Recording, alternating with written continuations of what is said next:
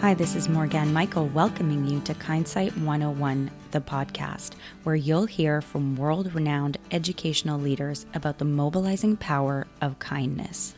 I believe that we all have an innate need to be seen, heard, and understood. When we dedicate ourselves to kindness, the ripple effects in our schools can be life changing. Through this podcast, I want to challenge you to question your assumptions amplify your insight, and embrace a willingness to go beyond the status quo in education.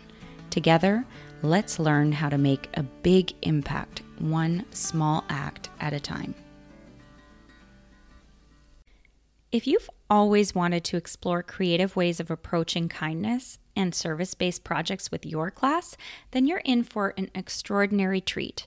In this conversation, you'll learn more than 20 incredible ideas for teaching intentional kindness starting tomorrow. If you're starting the 21 day kindness challenge with your class, or simply want to make your classroom culture kinder, settle in for this amazing conversation. Sheila brings to life acts of kindness and service projects that families and kids can do. In her daily adventures of serving with her young boys, she's witnessed the awesome things that can happen when kids serve others. She started serving daily with her boys in 2012 when they were three and five years old. What started as a way to teach her kids empathy has transitioned to a way of life and a connection with thousands of others.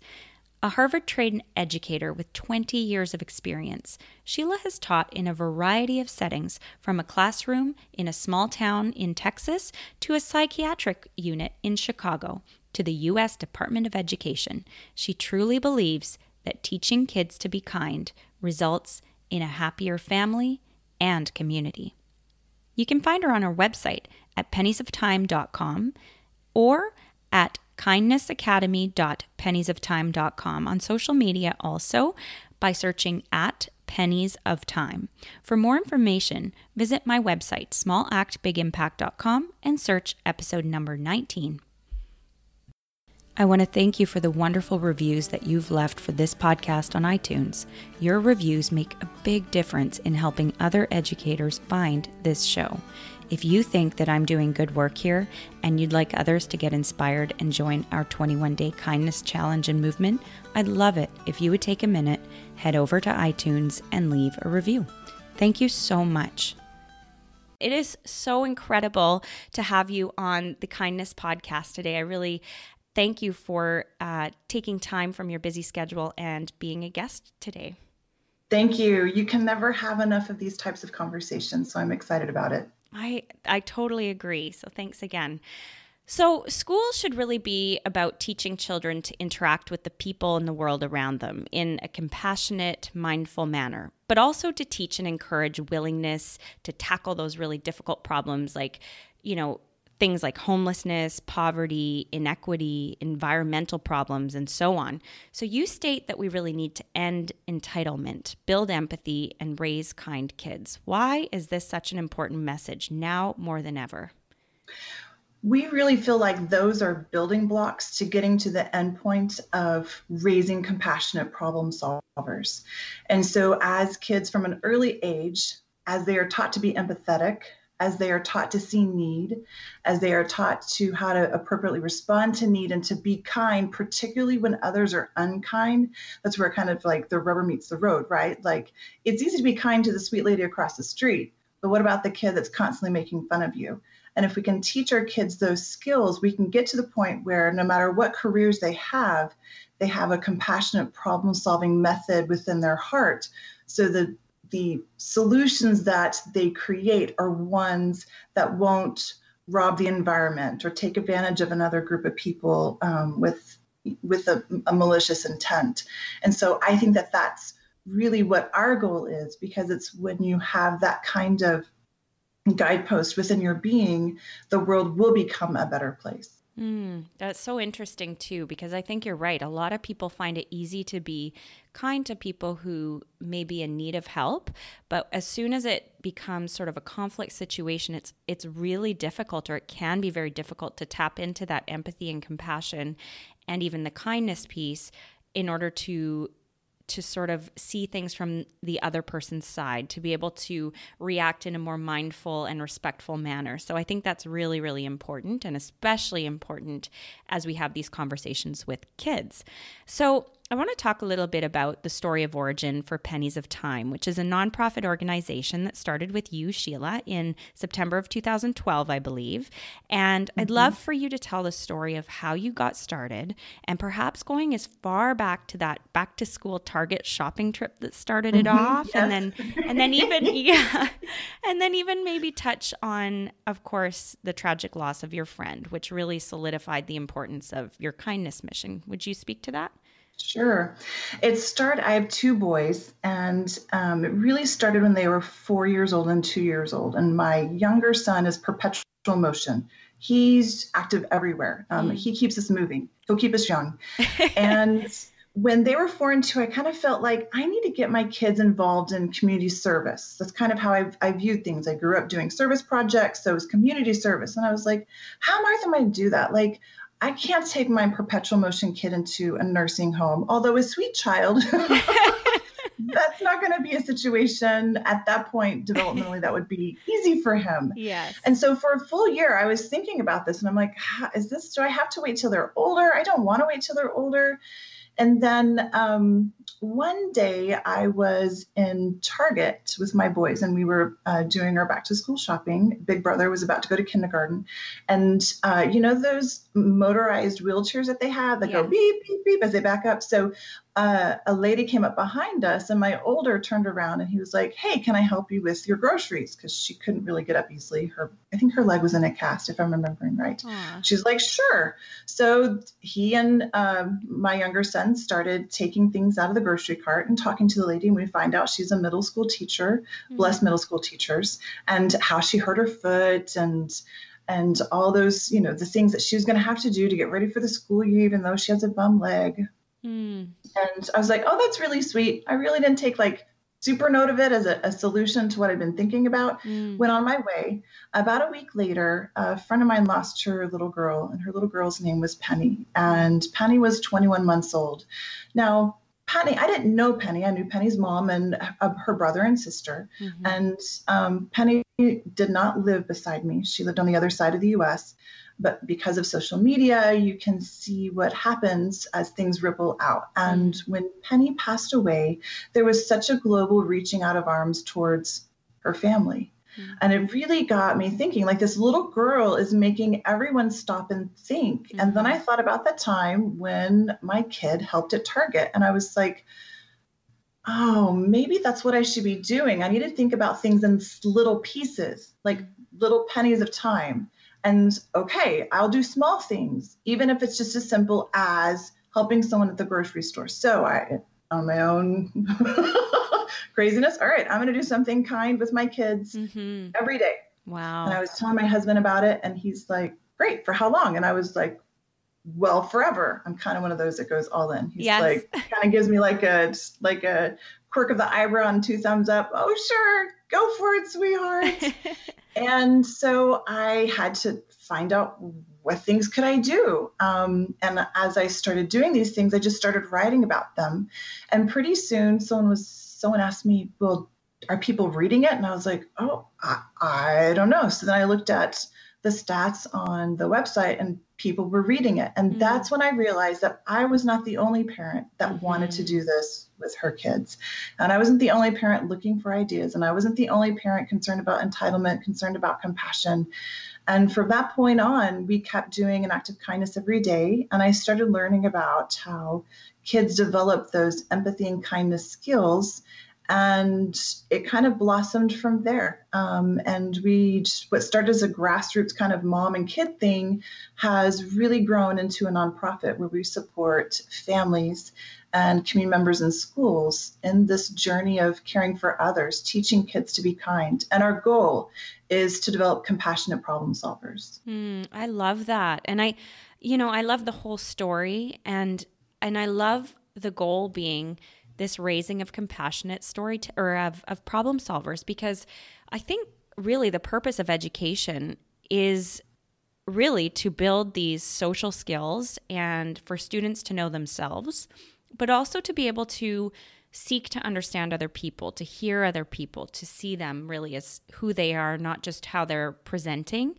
And the other piece is this problem solving piece, the part that really is founded in in developing grit and perseverance and this growth mindset piece where you really want to see children you know really str- like trying to tackle some of these big issues because sometimes their approach and their perspective can be so different from an adult's and oh absolutely yeah and if we're yeah. able to sort of like enable that and and allow them to take off with that and support them it's incredible what can happen so um I'd love to talk a little bit more about that. But before we do, I, I'm really interested to know because as you start such a project as you know pennies of time and i know that it was it was sort of a slow very ad hoc kind of project to begin with that you were doing with your boys but as it sort of uh, steamrolled into this bigger nonprofit were there ever sort of difficult times where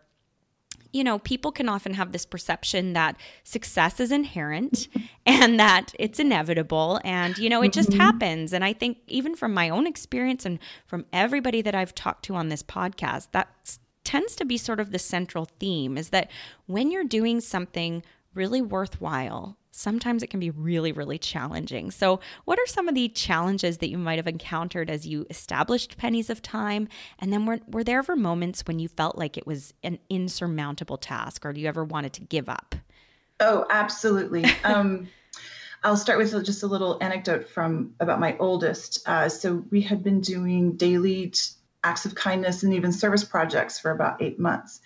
And on this particular day, we drove up to uh, the playground. We are just going to play outside for about 30 minutes and go to the next thing. We get to the playground, and and I don't know what happened, but a bag of trash had been let loose, and it was just filthy. There was mm. trash everywhere. And so my five-year-old, who at the time just wanted to go swing, took, took a look at it. He sees the need, and then he starts to feel overwhelmed. And he turns around to me and he says, "Mom." Will I always have to help so hard? Aww. And it was a mm. really good conversation to have because we do get tired, right? Yes. And and I think what was so great about that conversation was to have that step where we say, honey, if you're tired, you can take a break. How are you going to take care of yourself? Do you want to swing? Go swing. And then after you're done swinging, then maybe we'll pick it up, or maybe we come back later, or we invite a friend to come and, and help us. So I think the journey of of ourselves and transforming ourselves to think of others first more often than ourselves kind of be, can become a little taxing if we don't take care of ourselves. So the self care portion um, was an interesting thing to teach my kids as we grew into that. Um, as far as growing the nonprofit, absolutely there are bumps and jiggles and wiggles, and um, because we live real life, right? Yeah. And so through periods of illness and unemployment and things getting hard and um, the house gets hailed and there's damage, you have to like balance it all and weather it through. And you mentioned the word grit before, mm. and that is absolutely perfect because it's it's you know it's kind of a little trite, but things worthwhile aren't always easy. Yes. And so it's really consistently going forward and making those small steps um, to get through the hard parts, whether it's oh my goodness, I don't know how to do this task because we're starting a nonprofit and we have 80 million things to do and I only know how to do two. Yes. and I'm tired. and I thought I had a volunteer and, and now the volunteer can't and I'm going to need to do it. And I think it's really important to recognize that you can't do everything at once, mm-hmm. that you're not mm-hmm. going to do even maybe 50 percent of what you're doing you're not going to do perfectly. Mm. and that's okay that's the beauty of it because you'll grow and you'll develop. And i think one of the most meaningful things about this work is at times i'll be faced with something or our board will be faced with something and we're like oh no. Oh no either.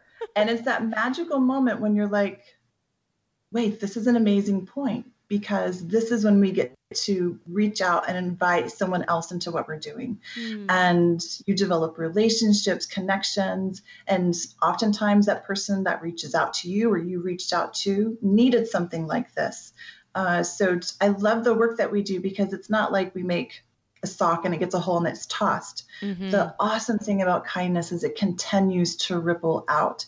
So all these small efforts make a huge difference. And that's one of the things that I that I tell the teachers and the parents that we work with, it's not about the big service project at Christmas or holiday time those can be very valuable and, and they can bring good memories and good experiences. Mm. But really, when you're taking the development of children, you need to take it in small moments consistently over time. And that's how you grow their skills. That's how you grow their kindness and empathy muscles. And that's what teaches them the journey of self discovery and, and finding out what they're good at. Mm. And so sometimes um, I'll get a call, Sheila, I did this and it went terrible and I want to quit. And I'm like, no, don't quit. yes. don't quit. Keep going. We have a little, we have a philosophy, and our philosophy is 10 to 15 minutes a day of putting someone else first and yourself second. Mm. And in order to do this consistently with busy families and classrooms, is if it starts going off, maybe I'm tired and it's and it's not going quite well we just stop and we can pick up the next day. Mm-hmm. And the idea that it's not one and done, that we can do things the next day, I think is powerful. And in, and in doing things the next day, when we talk about kindness with our schools and families, it's not always about the acts of kindness it's it's about experiencing kindness mm-hmm. so whether you are being whether you're receiving the kindness whether you're giving the kindness like we typically think doing acts of kindness or whether you're witnessing kindness, all of those experiences kind of rotates in and creates cycles and ripples of kindness within development. Um, so moving forward with the movement is it difficult? Absolutely. um, and sometimes you're like, okay, oh, there's a crumb of good thing. We're going to hold on to that today. yes, yes. Um, but it's worth it when you see um, the development of of of people and families. It's worth it when you recognize that you had a huge step of personal growth. Mm, thank you so much for that and for for sort of being really honest about that because I think again it comes back to this idea that people perceive these nonprofits or these endeavors as really easy or or that somehow because it's easy to conceptualize kind of what the purpose is behind it that it's easy to put in motion as and as as you know and as you've experienced it it can be really difficult because there's so many different moving parts. So i really appreciate you digging into that a little bit. I would like to talk a little bit about because i had an, an opportunity to talk about sorry the the the fact that when we experience loss often there's sort of this renowned or, or renewed sense of gratitude that can be born of that. And when I think about your story of Penny, that's almost what it what it brought forth for you. And I, I just recently had a conversation with uh, with the founder of Ben's Bells, and she actually lost her her. I think he was just about three years old, um, really suddenly and un- unexpectedly, and it was a really devastating time in her life.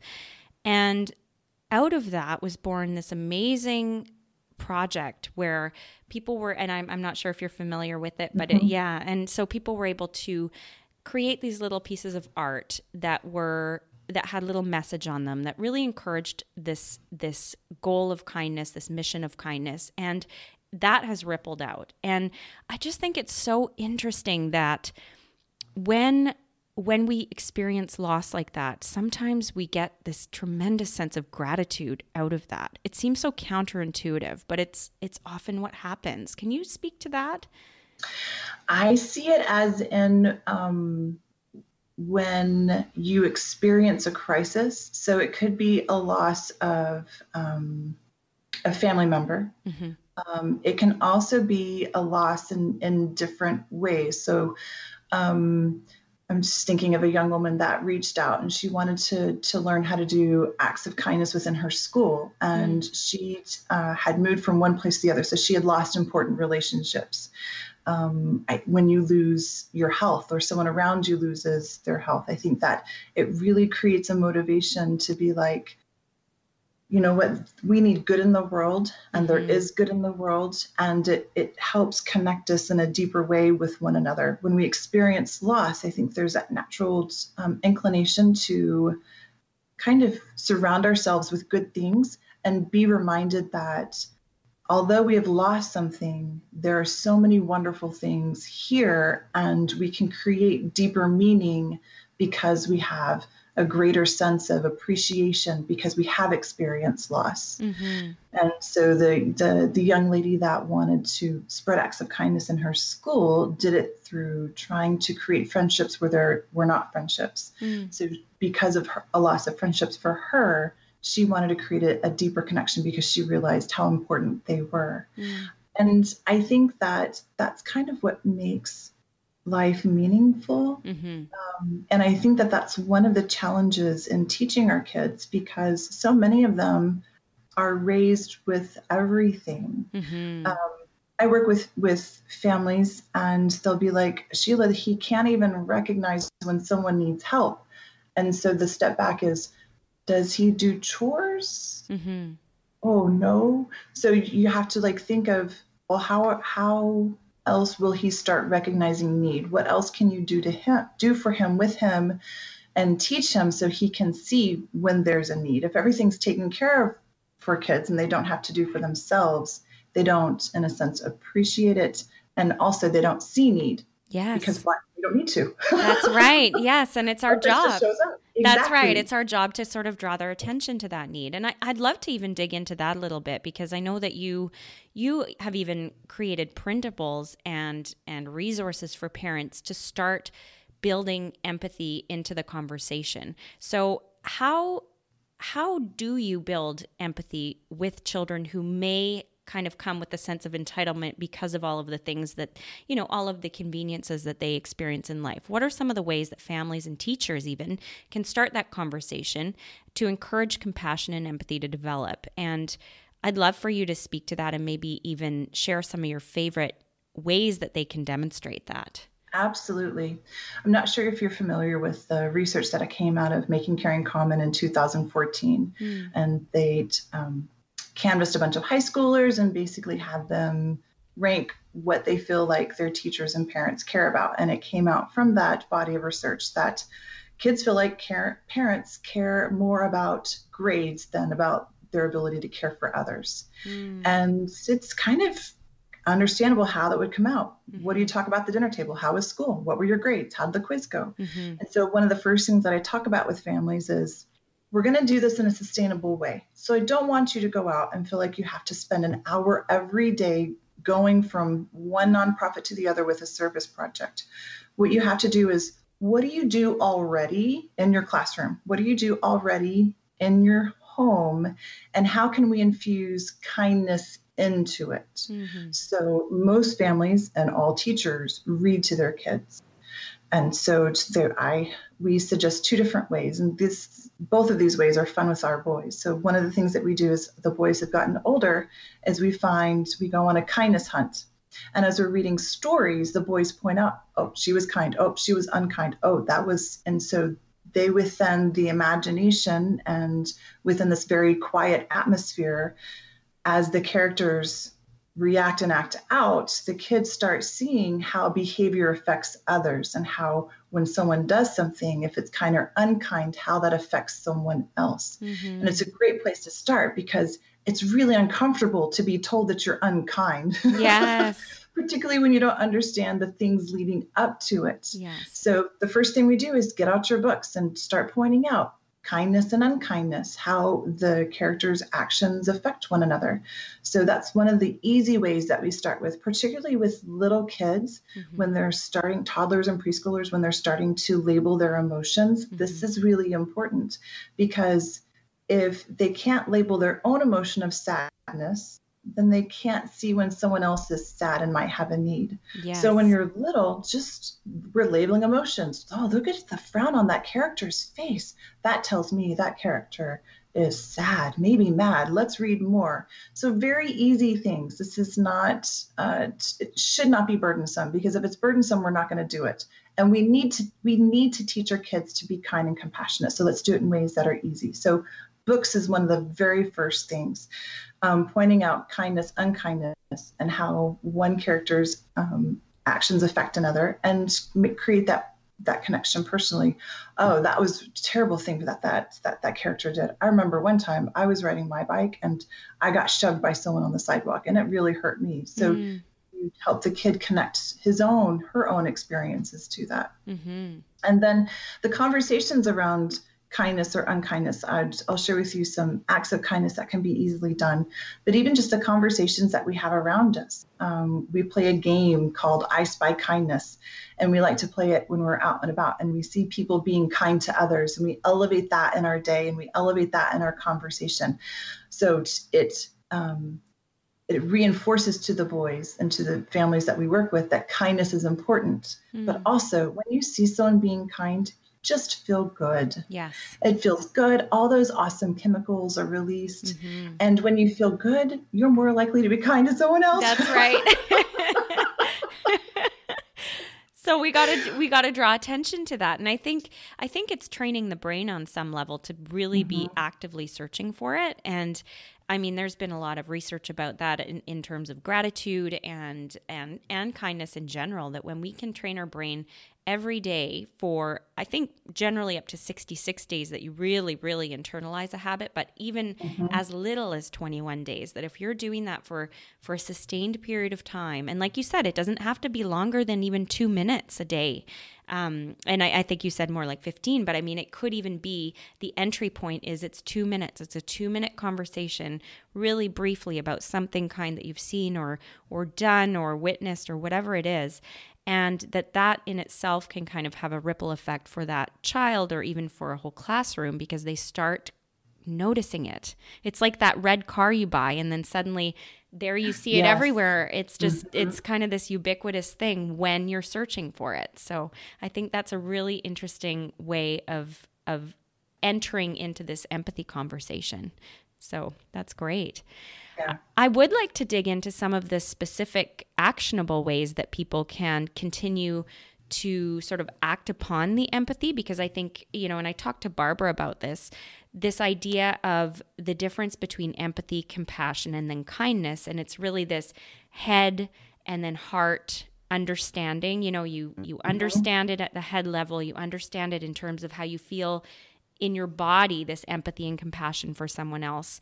And then the kindness is the piece where you're able to use your hands to actually do something about it. And I think that's such an important part of the puzzle, especially in this world when we are overwhelmed with technology and really negative things in media often uh, because that's what gets ratings. And so being able to sort of channel that energy and channel it into kind acts, I think that's such a powerful piece because it reinforces to children and to adults actually that we're not powerless and that we mm-hmm. can make an incredible difference. And I think when when kids and adults can realize that really important fact that you're not powerless and that you can make a difference, I mean, the possibilities are truly endless. So I'd love to talk a little bit about maybe some of your your favorite projects or even small small activities that people are able to do maybe maybe we can start within school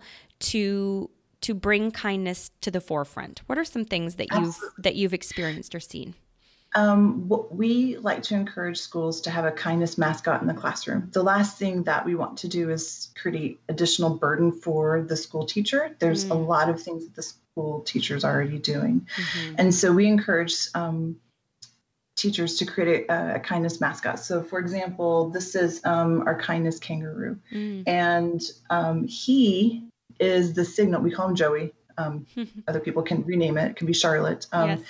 Uh, he is the signal that something kind has been done for you. So within the classroom, the teacher doesn't have to push kindness. Mm-hmm. The children themselves can be kind to others and they can do it anonymously. Uh, and so when something has been done kind for someone, they reach out and they give the kindness kangaroo. And he doesn't have a pouch, so sometimes they put little notes inside it. So having a, a kindness mascot, that's the signal. It's a physical reminder.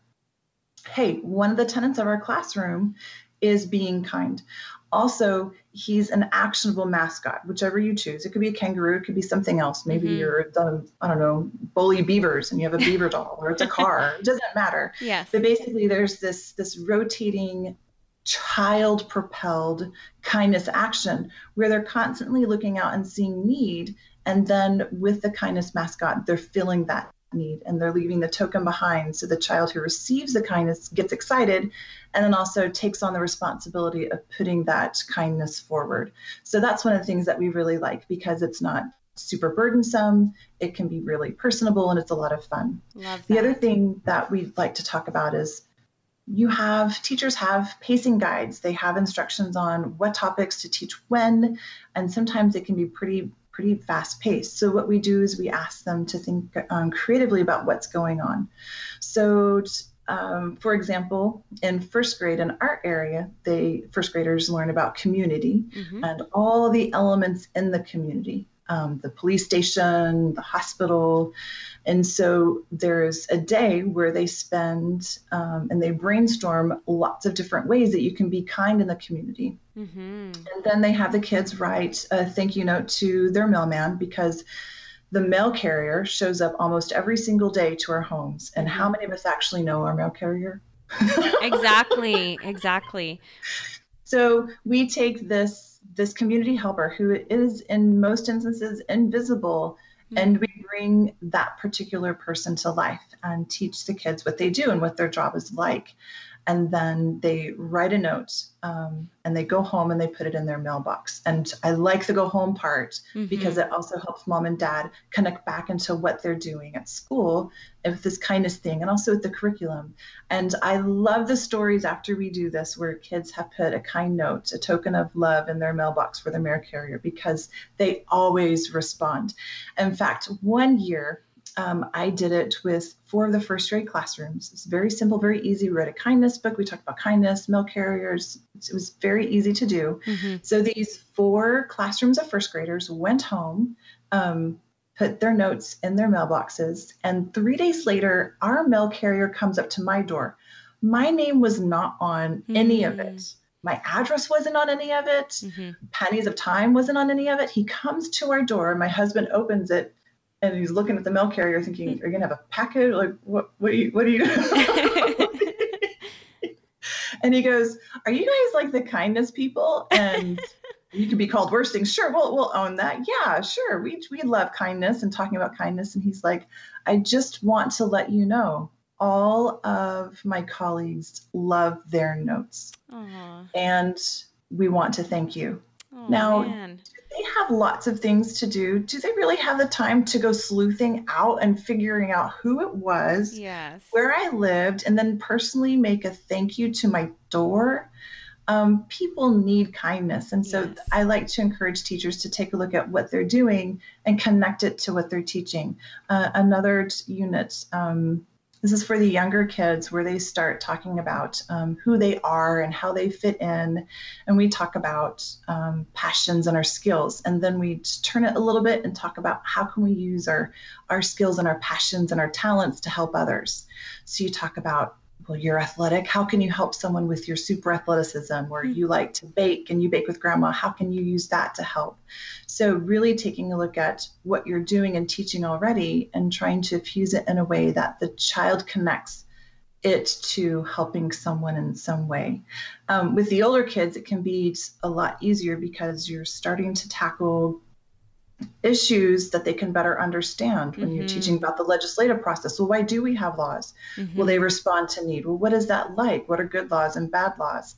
Um, my son is uh, he's 11 now, mm-hmm. and this past year he was in fifth grade, and he um, was learning about conservation and came across a gentleman called Rob Greenfield, and Rob Greenfield is an activist that talks about trash and he built a trash suit and he collected all the trash he made for a month. And my son was fascinated. He hmm. was like wait a second i could do something like this. It's adults are making a difference but kids can too. Yeah so he created trash me for kids. He sewed his own trash suit. He presented to the principal and the teachers. He's like i want to collect all the trash i make for two weeks show how much the typical american makes in trash and then i want to conserve for two weeks and i want to i want to talk about this and wow. see what we can do and so that's what he did. And it's it's in some sense um, the act of the teacher letting go of control a little yes. bit and encouraging kids and somehow being creative with the time in the day and maybe making um, the opportunity after school and maybe bringing a volunteer mm-hmm. to help to help kids have the space to say hey i can tackle the hard stuff yes and it's meaningful and it's going to be helpful um, and so sometimes it is the little bit of letting go of control that's hard. yes. Oh, it is. Oh, you're absolutely right. I think as a teacher often and I've I've I've spoken to this a little bit with some of the other guests that have come on because of course this is primarily a podcast about sort of rethinking education, but mm-hmm. yes, the certainty piece is a huge part of it for a lot of us and I think many of us actually go into school because the system worked really well for us. And so rethinking it can be very very difficult and kind of yeah, really upending it a little bit. And I think there are a lot of efforts to go, especially in our neck of, of the woods in Western Canada, to go more into the inquiry mindset, which is really about exactly what you're talking about the curriculum is starting to expand in such a way that it's becoming a little bit more big picture where we live. And so that's given us the opportunity to delve into some of these projects that kids are really passionate about. And then for us to see how can this connect to the curriculum? How can we bring literacy and numeracy and social studies and science and all of the different subjects and make it more inter- interdisciplinary in such a way that they are learning in a really meaningful way? Because it sounds as though, and I mean, your son sounds incredible. So who knows where he'll go in life? Probably it, the sky's the limit at this point. But with something like that, a project like that, that gives a student the confidence and the groundwork to really to really be able to delve into this later in life because when they've had that experience they can call on that and go oh i did this project before and i you know i brought some experts into it and i was able to learn from something you know get inspired by other projects. And so that kind of ricochet spin-off effect is incredibly incredibly inspiring and uh, and i think mobilizing for students. So i i love that you're you're offering these types of projects because sometimes we can get a little bit caught up in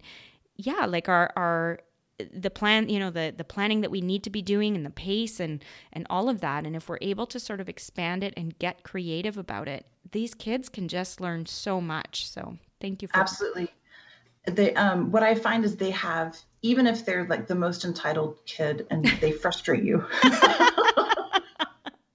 um, they have such a capacity mm-hmm. to respond in amazing ways. Mm-hmm. So sometimes it, it's even just bringing in someone who is involved in a proactive way to do good. Mm-hmm. Um, or, and this is, has been very successful, you bring in someone who has experienced a negative social ill to teach them about it. Mm. So a lot of times kids don't see homelessness because it can be invisible in their communities. Mm-hmm. It's there. Yes. And so by taking the initiative to find someone to come in and talk about um, homelessness and how pervasive it is and what it's like to be a kid and be homeless, and you read a, a book or an excerpt from that perspective, mm-hmm. it really opens their eyes and it exposes them to something that they wouldn't naturally come across. And they respond, even the most what you would call selfish kid responds. Yes. And so it's it's taking those quiet moments and I call them awareness activities, creating that very deliberate situation to teach them and expose them to something so that they see that the world is greater than this. I go home, everything's taken care of for me. I go to school, I go to soccer, I go home. Yes. Um, it's amazing what they can do. It I, really is. I think so too. And I would, I mean, since we're on this topic, I would love for you to share, if you would, your story of the San Francisco trip where you were handing out kindness sure. kits, and then your your son, who I think he was seven at the time, you call him uh-huh. Big Brother. He moved. He kind of got into this kindness uh, problem solving mindset and and thought of some really creative things. So could you could you sort of tell that story for us? Sure. We when the boys were younger, um, they we talked about homelessness and and we don't label people um, because kids use those labels. And so what mm. we say is um, um, homeless. So that one, a homeless person for the boys, they understand he's homeless, but we talk about it as a person in need. Mm. Um, because I was I didn't like it when the boys would go up, "Hey, are you homeless?" Oh. pragmatic, so, of course. Right, yes. Exactly. So yes. related back to what they need. And sure. so we talked about there are some great children's books um, that do a good job of in very kid appropriate ways talking about homelessness and and what their needs are mm. and why they become homeless and it's not because they're lazy or bad or mm-hmm. you know those all those things that we start becoming aware of when we're um, when we're growing up and so we would create uh, care kits for the homeless and it has hygiene type stuff. Um, my oldest uh, would love to go and get he's uh, you know if i could earn money as well as he does he as always has money and so whenever we make the homeless care kits he goes and he gets his savings Aww. and he writes a nice note after he puts the ingredients in the items in and then he puts money in it and this is his own this is his own jam this is what he feels like because he has this inner core in him that he wants people to buy the things that they need um, mm. It's very important for him. He's like, we can't assume that this is what they're going to need, mom. So that's oh, important wow. to him. That's profound. And so we live um, in Dallas, Texas, and we mm-hmm. were taking a trip to California. We are going to be in San Francisco. And so we knew that we would come across more people in need than we typically do on the daily basis here. Mm-hmm. And I think, I don't know if we put, I can't remember, I don't know if it was 10 or seven kits. We put several kits together as much as we could fit into our suitcase and we brought them with us. Mm.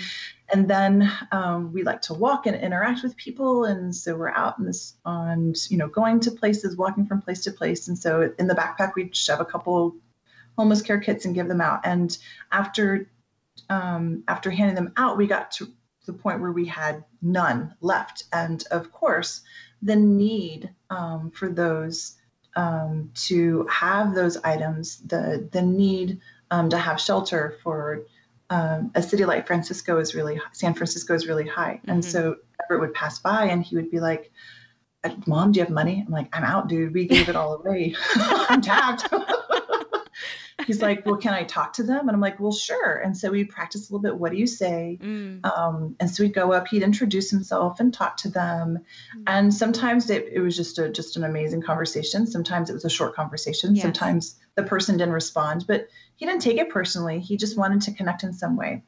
And so after a while, he's got really quiet and we're, we're talking and he started talking about different ways that we could help the homeless. Those don't have mom, they don't have a home because they don't have a job. We need to help we need to help them with a job. So he's 7, he's already starting to articulate all the pieces that feed into what why the situation is the way it is. Mm-hmm. And then he was like, "Well, why don't we like train them? Why don't we give them like loans so they can start a business like a lemonade business and then they can earn money and then earn more money and then he knows how to earn money and then and then they can get a home and so i was amazed because i had never talked to him really about loans yes. or micro loans yes. or job training and here of his own was putting those steps together and really trying to problem solve out wow. a systemic way to help others and i was floored.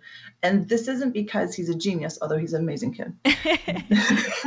This is because in little bits and pieces, we talk about need and every time you do an act of kindness for someone, you're going through the problem solving process yes. because you see a need, you recognize how you can fill that need, and then you put action behind it. So when you go through the problem solving process little by little, mm-hmm. several days a week, that all adds up. And so your problem solving skills become really tight and amazing. And then you start problem solving in ways that your mom or dad would never think. Yes. And so it's not unusual for my husband and I would be talking, we're talking about a work thing or another thing, and the younger one would be like, well, why don't you do this? And we sit there and we're like, oh, that, that would really work. well, doesn't that just show though how how much this kindness piece has has sort of helped him to blossom that creativity as it come and that innovation and really isn't that what we need more of in the world i mean we Absolutely. really uh, there have been n- numerous stats so i'm not going to throw a number out but but essentially, this idea that we have enough money in the world to sustain all of the populations with enough food and water and shelter. And so there there are ways to solve the problems that are out there. And so it's really on us to support and foster and motivate as much as we can our kids because they are tomorrow's leaders. They are the problem solvers of tomorrow. And and I think this story really, really points to that, that it's incredible what can come out of these types of kindnesses because you really see that innovation. So I appreciate you sharing that. Of course, it's yes. a lot of fun. I would like to to talk a little bit more about some of these specific ideas. Um, what are some of the ways? Because I mean, there are many different different populations that that can be in need. It's not always the case, but we, you know, we have seniors, we have our veterans, we have all sorts of different people. We have people who have suffered losses, like you said, either because of losing somebody or even a, a job loss or or just you know going through a difficult time. So, what are some of your favorite ways? Maybe we'll start with seniors. What are some of your favorite ways that kids, either at school or at home, have contributed to seniors, and maybe big projects, but also some of the little things as well? Mm-hmm.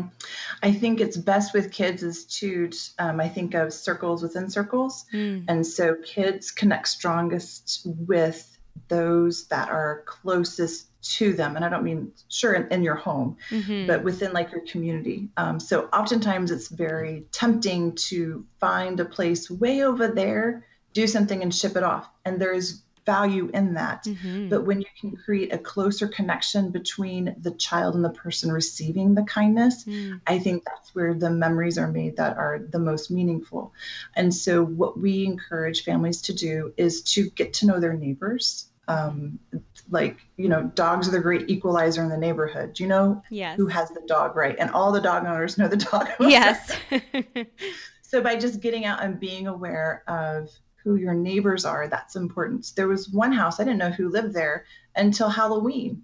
And on Halloween, she came out and it was an elderly neighbor and she was super sweet to my boys. And I felt kind of stupid because I was like, well, I didn't know she lived there and I should have taken the step to go meet her. Mm. So we encourage them to just go meet your neighbors and strike up conversations. And sometimes it's just looking around and say, oh, there are three newspapers on their lawn maybe I should kind of like gather them up and just kind of ring the doorbell and check in. Mm-hmm. Or their trash cans are still at the curb. Why don't I bring them in and just ring on the doorbell and check in? So those are some ways within your neighborhood you can trying mm. to keep that closer connection. What I really like within schools is if when they um, invite seniors to come and talk to them. Yes. Uh, it's interesting. I've been in neighborhoods and in communities where kids don't see the elderly and we can't let that happen no. we have to make sure that the across generations they know each other recognize each other and see the value of one another mm-hmm. so even bringing in um, those who might like a grandma um, maybe um, someone else that you know a veteran would be great particularly we have so many that are around us that that love the connection to the kids mm-hmm. so inviting them into the classroom and talking about what their life was like you can there's so many easy ways to tie it to the curriculum of what you're studying right now and then creating opportunities to go and visit nursing homes or residential centers and that's really where a lot of the fun can be mm-hmm. and as a school teacher, it can be kind of uncomfortable because you're like, well, how am I going to do that? And you basically really rely on parents and you yes. uh, get involve the counselor and your administration and you say, this is our goal. We want to go visit this residential center. I've called and um, when you call and ask if your kids can come, don't start with kids. You say the word kid, I don't know. They just imagine like, I don't know, not chaos. so you can say we have a group of young volunteers. We have we have um, you know just that. yeah, and so you can invite them in, and there are lots of easy ways. One year we went and we made cards and um, we took cards and flowers, and this happened to be a birthday party we had for the boys. And we put out the call, hey, we're having this birthday party. We're going to go to the residential center. We're going to make cards and flowers. And um, we put a fun Secret Service agent spin on it. And I thought, oh, we'll get like 20% of the families. All of them came. So we had 70 people show oh up. Oh my gosh. we took over the residential center. And it was amazing because ahead of time, the residents would sign up if they wanted, you know, the visitor and not everyone signed up which is way okay. But what was interesting was every single one came out of their rooms. Oh. they heard the laughter they heard the joy. And there was one woman in particular she couldn't interact. She had had a stroke and she was still recovering. But she with her feet she could walk her her wheelchair and she walked up and down. I think there were six hallways up and down every single hallway just watching the kids and watching oh. the interaction.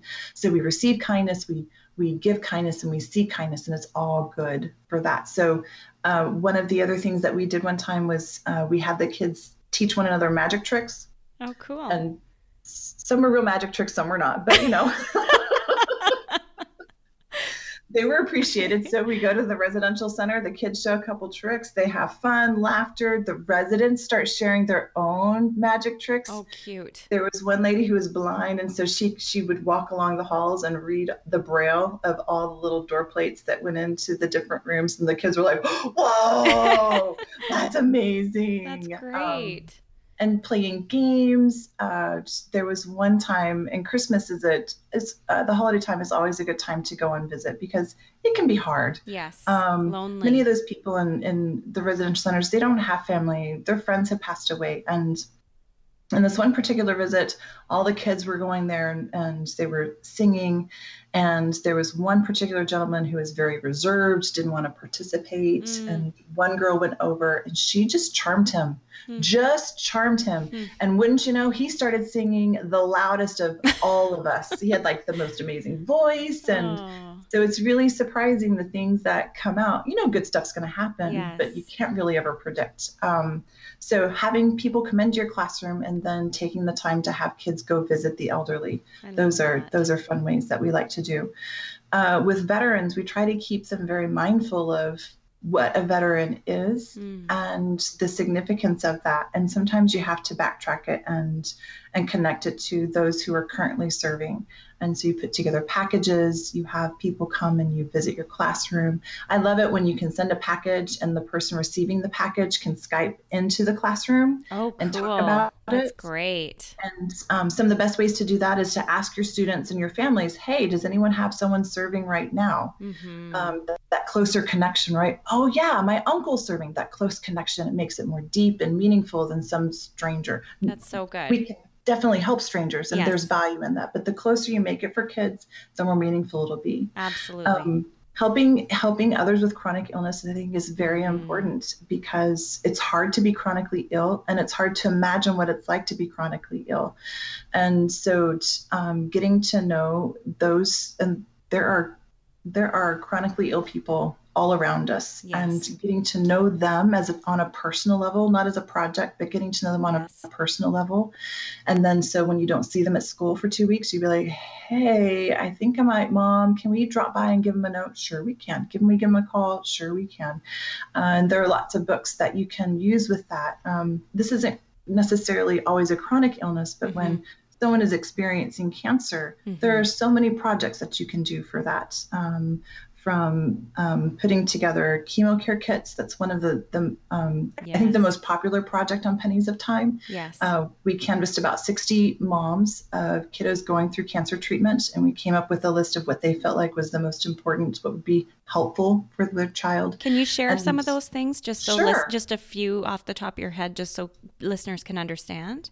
Absolutely. So we designed the kits so that kids would better understand what it's like to go through cancer treatment. And so your skin dries up, things taste terrible. So within the kits, you have um, care for your skin, care for your nails, care for your mouth. Mouth care is very important. Uh, there's even plastic utensils because sometimes metal utensils, when you're going through radiation or chemotherapy, taste terrible. Mm-hmm.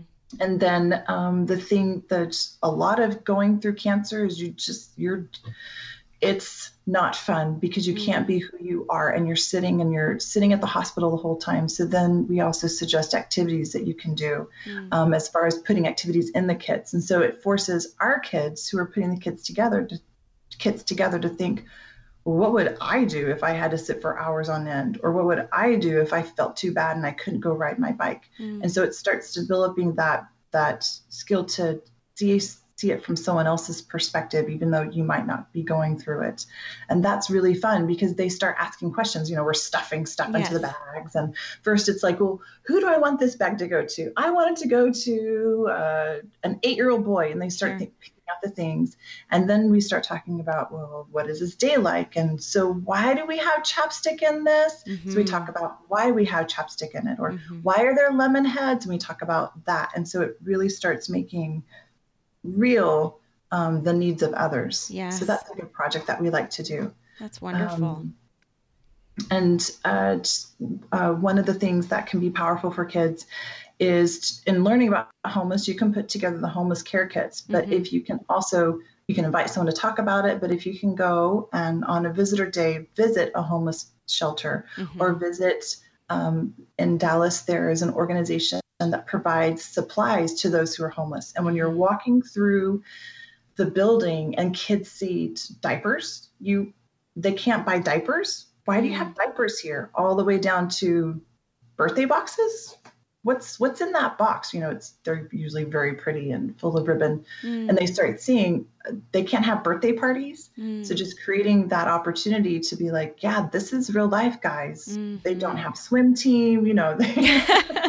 no but it's true and i think i love these examples because i think through it's not really about um I mean, it is, of course, about the giving piece, but essentially it's about through the giving that they develop a really profound sense of empathy for the people that they're serving. Because what what the cancer you know the chemo kits provide is sort of insight into why they might need these items for for the the homeless care kits that it's the same thing. It's sort of all of the items and conveniences that we take for granted. It's brought to the forefront in a really tangible way what it is that we have and what maybe other people aren't able to experience. And I I love that you talk about this entitlement piece because I've spoken to a number of different people who uh, who are really coming from communities that are underserved, and so I love talking about the kindness from this perspective because sometimes when we're giving, our ego can get in the way a little bit and we feel disconnected. And I mean, sometimes there's even this element of fear when, and that makes us not want to take action sometimes. But I think if we can sort of shed that and really, really give value and, and face to the people that we are serving that it has so much more meaning. Do you want to speak to that fear piece, the ego piece a little bit? Absolutely. Um, I see fear mostly, um, if you were to like put need in buckets, I see fear mostly around helping those who are homeless. Mm-hmm. And so I'll share two stories. Sure. Uh, we were uh, spending a spring break in New Orleans and we got caught under an um, overpass while it was pouring rain. And there were several people um, who were living under that overpass. And Mer- Merritt's my youngest, and he's he's like his dad. He's never met a stranger, so he's rolling down his window and he's looking out, and he's got a tray of Legos on his on his lap, and he catches the eye of one of the young men. And I, at this point, have learned to let go of control, and mm. it took it took many instances in which I I was in error. Yes. Yes. to trust my children. Sure. So the young man, he comes over, he's dirty, he's smelly, and he starts talking to Merritt, and they discover they have this common love of Legos together. Mm. And um, while Merritt's talking about Legos, we always keep a homeless care kit in our glove compartment of our car. Mm-hmm. And so I'm like pulling that out, and Merritt's having a great chat, and they're talking. And at, at some point, their talk completely surpasses my knowledge of Legos, and I'm really amazed. so I'm, I'm handing the, the the the care kit back to Merritt, and he grabs it from me. And they're talking, they're talking, they're talking, and they probably talked for about ten minutes. It was really bad traffic, and at the very end, like we're moving forward, and I kind of felt at a loss. I was like, "Wait, we have to leave him behind. Can we can we fit him in our car?" It's like, wait a second. So Merritt's giving the the he just kind of Merritt hands the care kit to the homeless, the, the guy who is homeless. And they said goodbye and they rolled up window and we moved on. And I felt so strongly that even if there was a hundred dollars in that sock, yeah, the gentleman, the young man benefited so much more because of the conversation with my son. Yeah. And it was it was all my kid my kid having the understanding that they are people just like we are yes. and and he can reach out and say hi um, another uh, story I have is we um, work with families to help them fine tune some of the skills they have so that they can be more equipped to raise kind kids. Mm. And I go through an interview process with the family to talk about what do you like to do, not like to do, mm-hmm. what do you not want to do. And the I I didn't even get the question out. So what do you not want to do? I didn't even come out of my mouth completely. And she's like, we don't want to help the homeless. Mm. I was like, okay, so definitely there's some fear there. She's, yes. Um, for all those things that can be wrapped up in that. And I said, okay. And so we go through the process and uh, and I give them active kindness challenges every week. and um, I design them so they start seeing from the perspective of someone else. Mm. And one Friday, she Skypes me and she's like, Hey, we're going to go to this big city. I know there's a lot of homeless. And I could, like, you see the pause, right? When they're typing. so I wonder if she's taking a big deep breath. And she's like, What do I do if someone who's homeless that comes up to me? Mm. And so I gave her four or five tips and suggestions they and then the next monday i get a signal from her to chat and i pull her up and i think she's just going to tell me how her weekend went. And she's like sheila i found our our family passion. And i'm like mm. what is it? She's like we're going to help the homeless. And this is from the mom that that was she's so knee jerk that they weren't going to help. Wow. and i think oftentimes that fear comes from a lack of understanding yes. um, where there's a lot of, of misconceptions about the situation. Yes. and so it's by exposing ourselves um, to that element, to that social need, that those barriers are, are broken down. Yes. And it's really people, no matter no matter what social it is, people just want to feel loved and they want to feel accepted. Mm. And it's such a simple thing, but it can be really hard sometimes. Um, and the other piece that we really try to reinforce is just as you're doing this, take care of yourself. Yes and don't overextend yourself and just do a little bit and then take care of yourself. And the self-care is super important. I love right now how in our world mindfulness is is being elevated and rising to the top yes. you know and surpassing um, even the idea of going out and buying you know either you know kid toys or adult toys taking care of ourselves and and being able to understand and recognize our emotions. And we're tired and when we need to connect with ourselves more um, i think that that's very helpful because it also decreases our own pain. Yes. Um, and i think when people are unkind it's coming from pain. I so agree. if we can self-care our pain it makes it much easier to be kind. Mm-hmm. um, I, one of the things that i've noticed about kids is that when they're unkind something has happened to them in which they question their worth Mm-hmm. And so anything that we can do to help them understand just the incredible worth that they each have, it makes it so much easier for them to feel equipped to be kind. Um, so yeah, and it's it's entitlement. I think is best addressed through exposure mm-hmm. and and showing what the world is like in a greater context than the messages that we receive on media or you know, even some traditional stories that you know maybe older generations tell us mm-hmm. about certain people or or walks of life. And so we have to take a step back and be like well maybe grandpa wasn't right. Absolutely. And questioning those assumptions that come with that background yes. as well. Absolutely. This is this has been a wonderful conversation. Um, before we jump to the rapid fire portion, which I assure you is just just a couple of minutes. Um, mm-hmm. Is there anything that you'd like to address or touch on that you haven't had a chance to talk about? I, I think we've talked about it, but just to reinforce it, one of the things that I think people think about kindness, because there's a lot of quotes out there like, kindness is free, throw kindness like confetti, mm-hmm. um, kindness is easy. And in general, it can be, but there are times when kindness is hard. Mm-hmm. And it's important when it's hard to really sit with it and to be kind because those are the most important moments. And so it's, it's um, well, it's, she did this to me, so I'm going to do this back and I'll be kind tomorrow. It's I, like take a step back and think, is that really when kindness is needed? Mm-hmm. When it's hard is when it's most needed. And it can be hard. And it's important that we understand that it's um, small steps over over time. Yeah. And um, I don't want teachers and families to think, oh my gosh, I have to put together this huge service project and spend 100 hours on it. Mm-hmm. And those are worthwhile. They do bring good things, but it's those small moments every day as we talk to our kids, as we read books, as we reinforce what's important, and as we respond to need that those muscles of empathy, kindness, and compassion will be developed. I love that. I think that's really, really profound. Thank you for sharing that. Of course. Could you define what kindness means to you? Kindness means to me putting the needs of someone else before my own. Okay. What book or books have you gifted most often to people? Ooh, this, is a good one. Um, because predominantly I work with families and teachers with young kids, how to fill your bucket, mm. I think is a good one because yeah. it makes visual what can be so invisible. Um, for teachers, I like to give the book by Barbara Gruener, the What's in Your Cape? What's Your Cape? Um, What's under your cape? Is it? Or? Thank you. What's under your cape? Thank yeah. you. It's right yeah. in front of me, and I kept misspeaking it.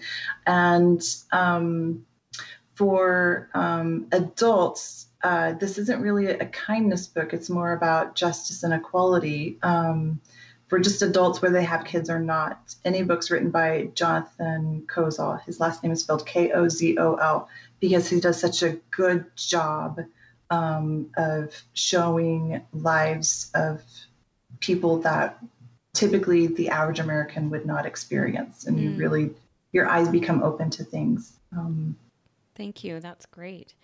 What one skill or superpower does a teacher need to lead with in order to be effective? I think flexibility. Hmm. Okay. And would that differ if we were talking about a principal or a no? No. Mm-hmm. Same. Same. And it's the flexibility to recognize need and resources to fill that need, and the flexibility to leave our preconceived notions of what a child or teacher can do behind and give them that white space to just really blossom and grow. Oh, that's so good. I totally agree. And finally, our last question What message or quote would you print on one of those quote cups that are sold in big bookstores that might be read by 1000000s mm-hmm. There's a, he is uh, an artist and writer. His name is Brian Andreas. So, Brian, forgive me for butchering this, but he has one that says, No matter where you are, if you decide to step up right there, you will do what is exactly needed at that time. Oh, that's so good. That's a really good one. And it's just putting it into action. Mm-hmm. Yes. Well, thank you so, so much, Sheila, for joining us on this conversation. It's been really, really inspiring and illuminating, and I can't wait to dig into some of these activities. And I know that the listeners will as well. I, I was so excited for this conversation, and you absolutely did not disappoint. You were amazing. Thank you so much. Thank you. I love this conversation. Thank you for creating the space for it. It's very important that we have these conversations and reflections. This has been another episode of Kind Sight 101, the podcast. For links to resources mentioned in this episode, visit smallactbigimpact.com and click on our podcast and choose this episode number. Now, I'd love to give my audience a heads up about my new book, which will provide ideas actionable strategies, and inquiry based approaches to creating kinder classroom through serving the community. Subscribe to my blog for more information. Now, I would love to hear from you. What's the biggest insight that you gained from this conversation? Head over to our website, smallactbigimpact.com, leave a comment on our podcast page, or tag and connect with us on social media with the hashtag smallactbigimpact to share your inspiring story of kindness. Can't wait to hear from you.